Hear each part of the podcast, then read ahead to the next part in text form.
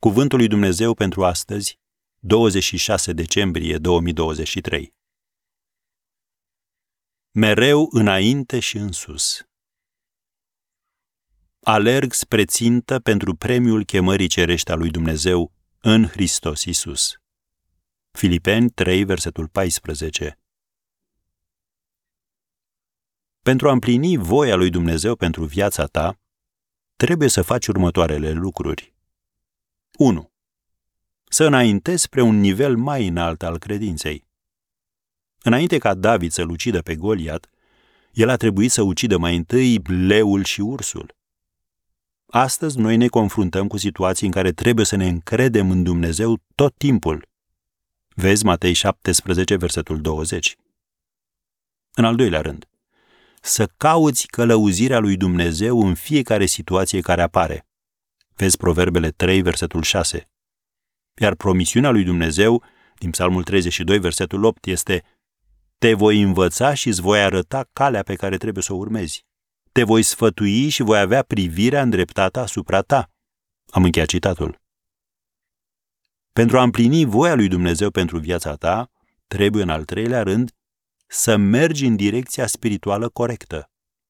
Dumnezeu își călăuzește poporul și îi strânge la oaltă pe cei care vor sta în picioare ca un singur om în ziua luptei. E un lucru imperios necesar să știi în cine te poți încrede că va merge la luptă cu tine și te vei putea bizui pe aceste persoane în vremurile de încercare. Vezi Iosua, capitolul 8, versetul 1. Un al patrulea imperativ. Să cunoști voia lui Dumnezeu pentru viața ta. Dumnezeu nu se joacă de avați ascunselea cu voia sa. Numai când petreci timp cu El o vei putea descoperi.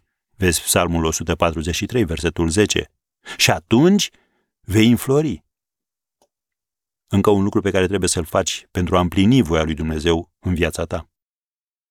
Să lupți folosind cuvântul lui Dumnezeu. Cuvintele insuflate de Dumnezeu care se găsesc în Sfintele Scripturi sunt tăria ta în vreme de necaz și de încercare. Domnul Isus a folosit cuvântul ca să-l pună pe Satan pe fugă.